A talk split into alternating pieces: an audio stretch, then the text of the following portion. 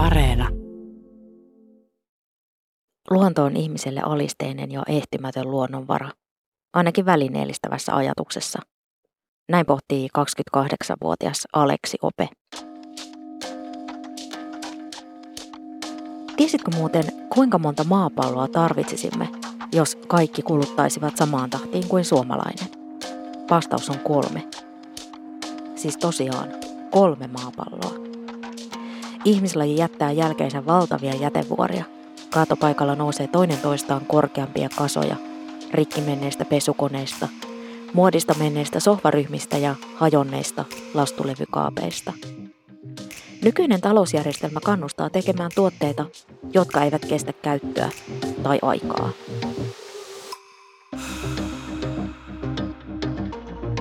Miltä kuulostaisi ajatus, että me emme palvele taloutta, vaan se meitä ja maapalloa. Ekososiaalinen sivistys haastaa nykyisen arvohierarkian jatkuvasta talouden kasvusta. Se tarkoittaa sitä, että maapallon resurssit jaetaan mahdollisimman tasapuolisesti kaikkien kesken. Ai miksi? No siksi, että elämä maapallolla voisi ylipäätään jatkua.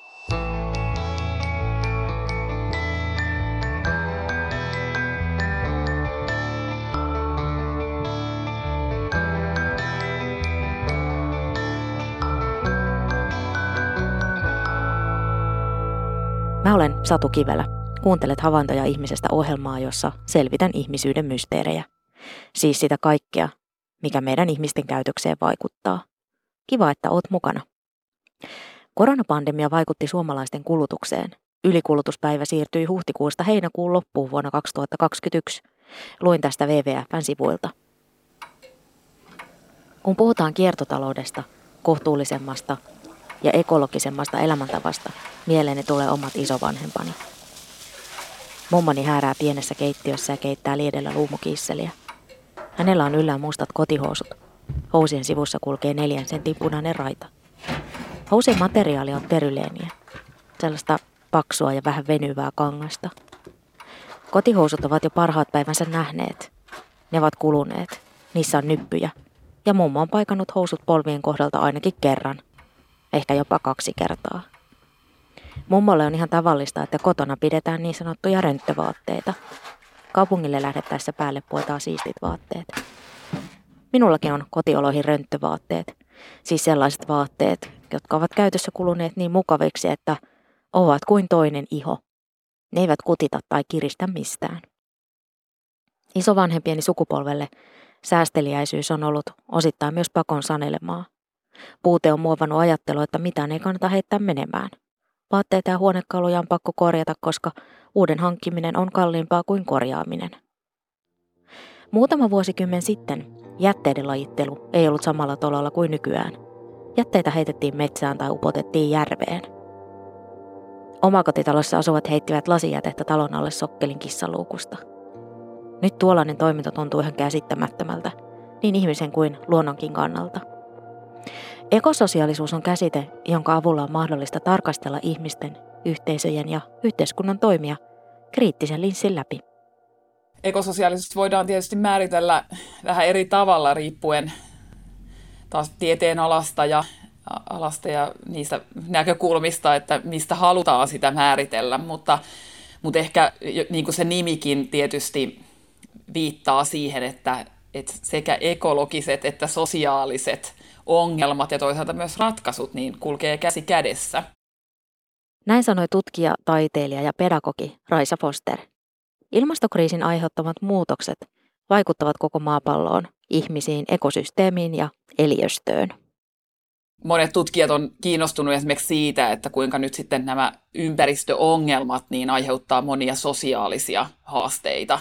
Et esimerkiksi kun osa maapallosta muuttuu elinkelvottomaksi, niin mitä se sitten tarkoittaa niille ihmisille esimerkiksi, jotka asuu näillä, näillä tota, alueilla, että miten, miten ruoantuotanto järjestyy ja sitten toisaalta minkälaisia muuttoliikkeitä se aiheuttaa, kun ihmisten täytyy etsiytyä sitten semmoisille elinkelpoisille alueille. Niin siinä mielessä voidaan ajatella, että, että tota, ekologiset ja sosiaaliset ongelmat ja tosiaan sitten toivon mukaan myös ne ratkaisut liittyisi yhteen. Mutta ehkä se, miten itse ajattelen, niin tarkastelen nimenomaan tätä ekososiaalisuutta siitä vinkkelistä, että kuinka sekä ekologiset että sosiaaliset ongelmat johtuu samoista juurisyistä. Eli siitä semmoisesta modernistisesta ymmärryksestä, että, että mikä ihminen on tai mikä maailma on ja millaisiin asioihin me uskotaan, millaiset arvot meillä on ja mitä asioita me pidetään tärkeänä. Niin sillä tavalla niin kuin ne uskomukset aiheuttaa paljon sosiaalisia ongelmia ja myös e, sama, samat uskomukset aiheuttaa sitten ekologisia ongelmia. Pyysin ihmisiä kertomaan kokemuksiaan tätä jaksoa varten. Kysyin, millaisilla asioilla on mielestäsi itseisarvo? Millä tavalla välineellistävä ajattelu tulee tai ei tule esille? Millaisia seurauksia sillä on? Mitä ajattelet ekologisesta sivistyksestä? Millaisena näet maapallon ja lajien tulevaisuuden? Aleksi Ope on 28-vuotias. Hän kertoo näin. Välineellistävässä ajatuksessa luonto ajatellaan ihmiselle alisteisena, ehtymättömänä hyödyntämisvarana. Ihmisen kestämätön pyrkimys lyhyen ajan hyvinvointiin tuhoaa ympäristön. Ekologinen sivistys on seuraavien vuosikymmenten tärkein pedagoginen haaste. Näen, että maapallo ja lajien monimuotoisuus voidaan vielä pelastaa ja uhkakuvien maalailusta on nyt päästävä päätöksiin ja konkreettiseen toimintaan globaalisti. Ostoskeskuksen lattiat kiiltävät puhtaina, valot hohtavat kirkkaana ja vaatteet ovat siistissä pinkassa tai asukokonaisuus on esillä näyttävästi mallinuken päällä. Instagramin kaupallinen kuvavirta esittelee meille 24-7 uusimpia vaatteita, meikkejä, kenkiä ja sisustustavaraa. Vaatteet ja tavarat kuiskivat katteettomia lupauksia kuluttamisen kautta saatavasta onnellisuudesta ja hyväksytyksi tulemisesta, kuulumisesta johonkin. Kaatopaikalla näkyy kertakäyttökulttuurimme toinen puoli. Rikkinäisistä pesukoneista muodostuu valtava valkoinen vuori. Lokit kaartelevat ja kirkuvat pesukonevuoren päällä. Näky on kuin karutaideteos. Se, että me suhtaudutaan toisiin ihmisiin ja muihin lajeihin hyvin välineellisesti. Eli me ajatellaan, että toisella ihmisellä on esimerkiksi arvoa, vaan jos hänestä on jotain hyötyä. Puhutaan tämmöisestä instrumentalistisesta tai välinearvoisesta ihmiskäsityksestä. Eli, eli sellaiset ihmiset sitten, jotka ei, esimerkiksi ei, ole, ei kykene tehokkaaseen työntekoon, niin heillä ei ole mitään arvoa. Esimerkiksi vammaiset ihmiset saattavat sitten joutua tällaiseen asemaan. Välineellistäminen ja yksilökeskeisyys pönkittävät globaalia konsumerismia, eli kulutuskeskeistä elämäntapaa. Mikäli kaikki kuluttaisivat kuin me suomalaiset, tarvitsisimme kolme maapalloa. Kulutamme siis yli maapallon resurssien. Länsimaat pitävät kulutuksen pyöriä pyörimässä ja tuottavat päästöjä. Vaurailla länsimailla on myös köyhempiä maita paremmat mahdollisuudet varautua ilmastokriisin aiheuttamiin muutoksiin. Ilmastokriisin seurauksista kärsivät kaikkein köyhimmät maat ja ihmiset.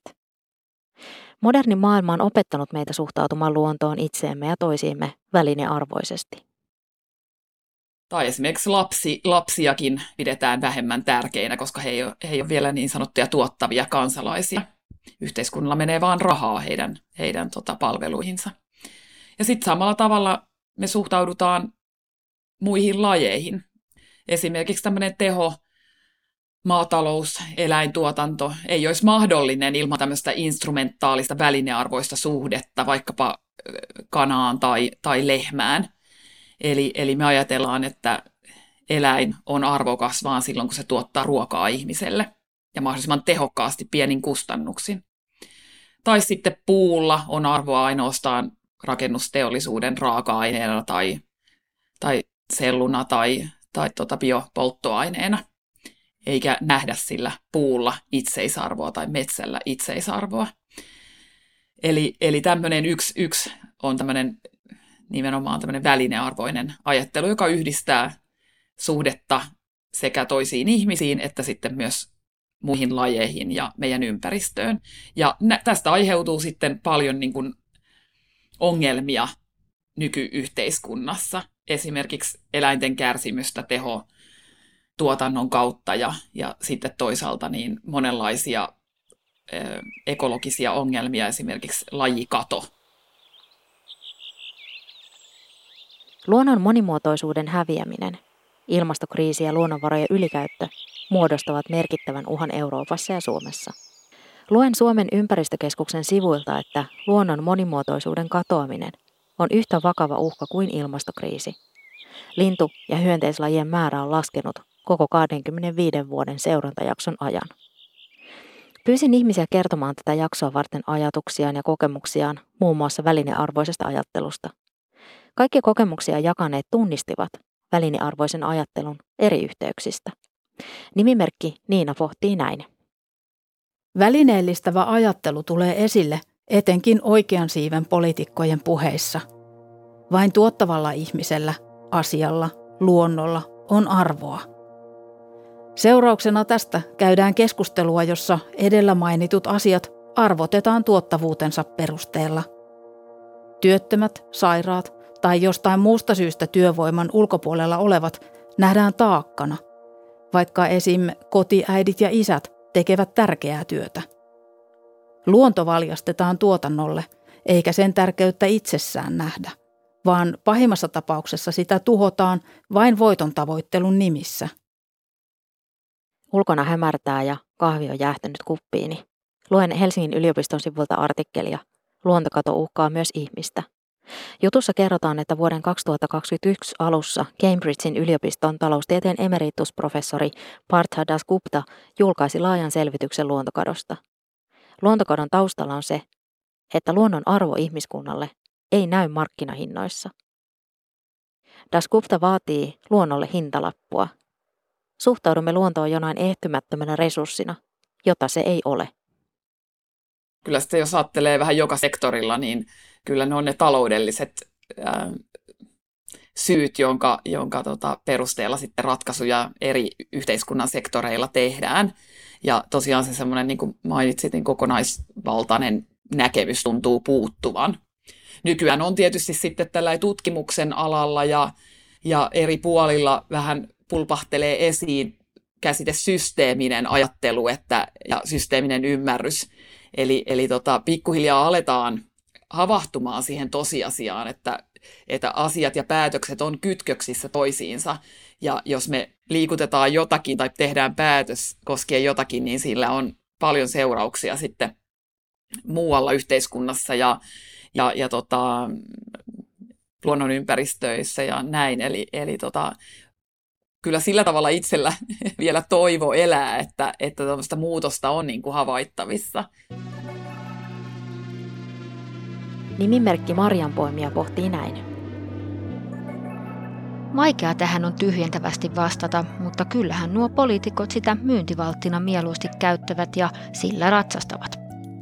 Jos puhutaan vaikka uuden kaivoksen avaamisesta, alleviivataan sen työllisyysvaikutuksia ja niissäkin hetkelliseen maksimiin, mutta vaietaan samalla sen myötä katoavista työpaikoista tai mökkitonttien arvon alenemisesta – mutta niinhän se menee, että sen lauluja laulat, kenen leipää syöt.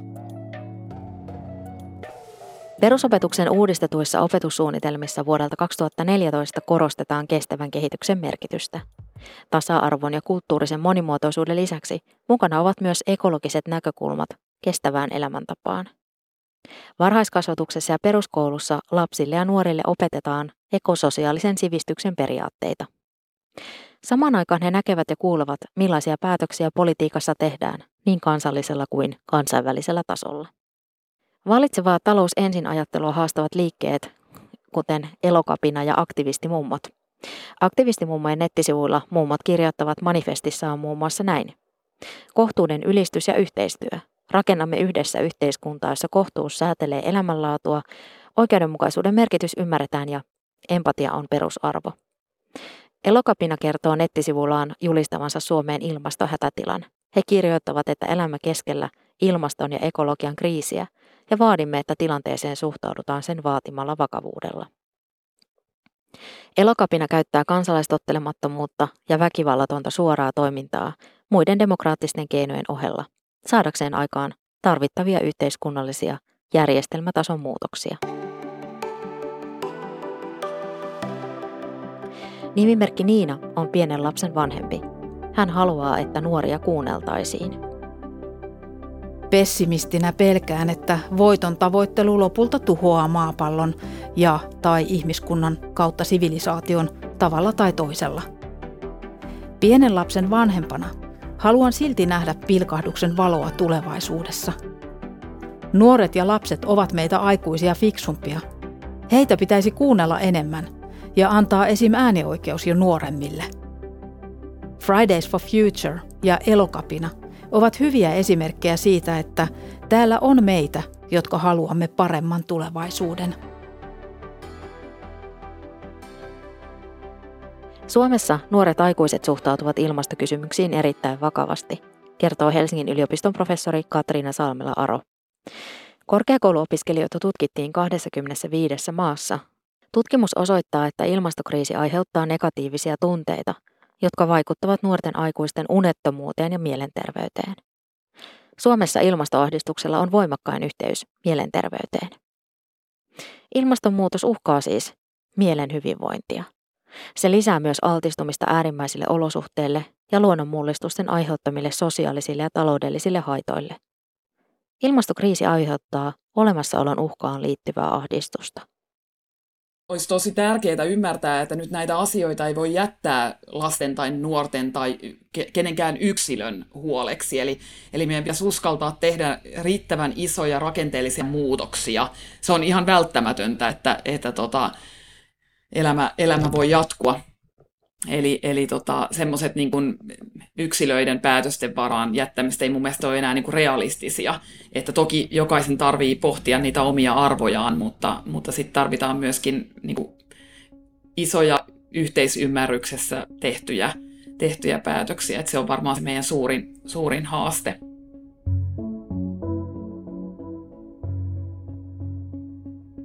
Tulisiko yhteiskunnan tukea ekologisissa siirtymissä?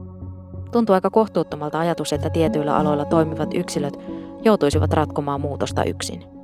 Esimerkiksi lihantuotannosta siirtyminen vaikkapa kasvisproteiinin tuottajaksi vaatii rahaa, investointeja ja uuden oppimista.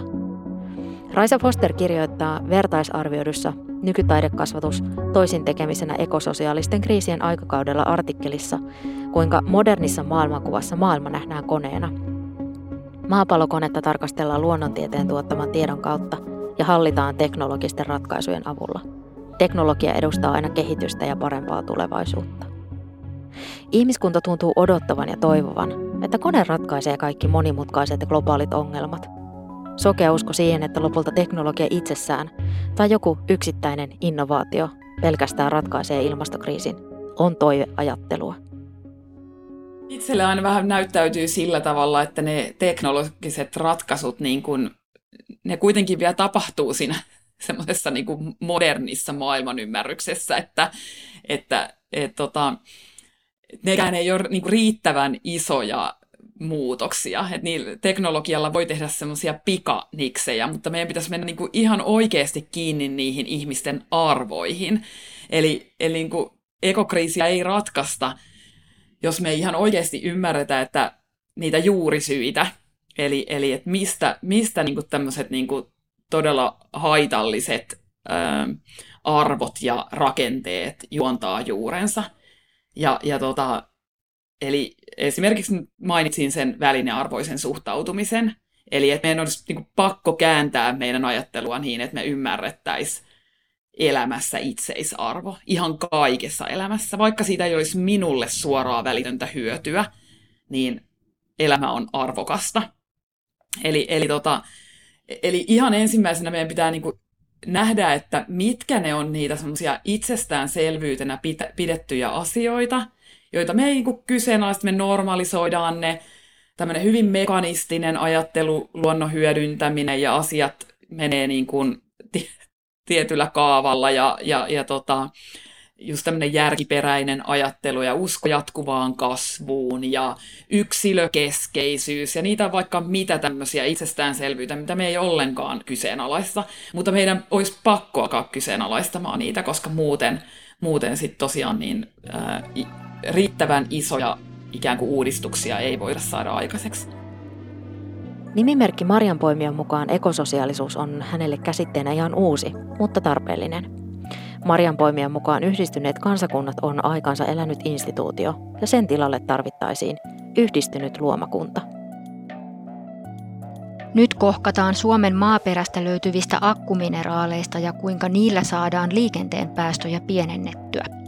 Monenko vuoden vuoksi tuhotaan ympäristöä vuosituhansiksi? Siitä liikkumisen helppoudesta, kun ei olla valmiita tinkimään, ainakaan tämä sukupolvi. Yhdistyneet kansakunnat on aikansa elänyt instituutio ja sen tilalle tarvittaisiin yhdistynyt luomakunta. Koska sellaista ei saada aikaan, olisi ekologinen sivistys edes askel siihen suuntaan. Taitaa olla muuten vastakohta jatkuvalle taloudelliselle kasvulle eli nykyiselle maailmanjärjestykselle. Pappani teki vanhoista muovipusseista ja räsyistä kauniita ja kirjavia mattoja. Mummoni säilytti jukurttipurkit ja leipäpussit lipseineen. Seuraavat sukupolvet pitivät touhua hieman höpsönä, säilyttänyt leipäpusseja, tehdä muovikassista mattoja. Kaupastahan niitä mattoja ostetaan. Teini-ikäisenä pyydän omaksi mummo vanhaa tumman sinistä villakangastakkia. Siinä on valtavan isot ja harmaat napit edessä. Takki on minusta hieno. Se on myös vaarallinen – sillä sinä talvena muodissa ovat untuvatakit, joiden hupussa on karvareunus. Tämmöisen kriittisen ajattelun lisäksi on se, että, että meillä on myöskin tosi paljon semmoisia niin kestäviä tapoja.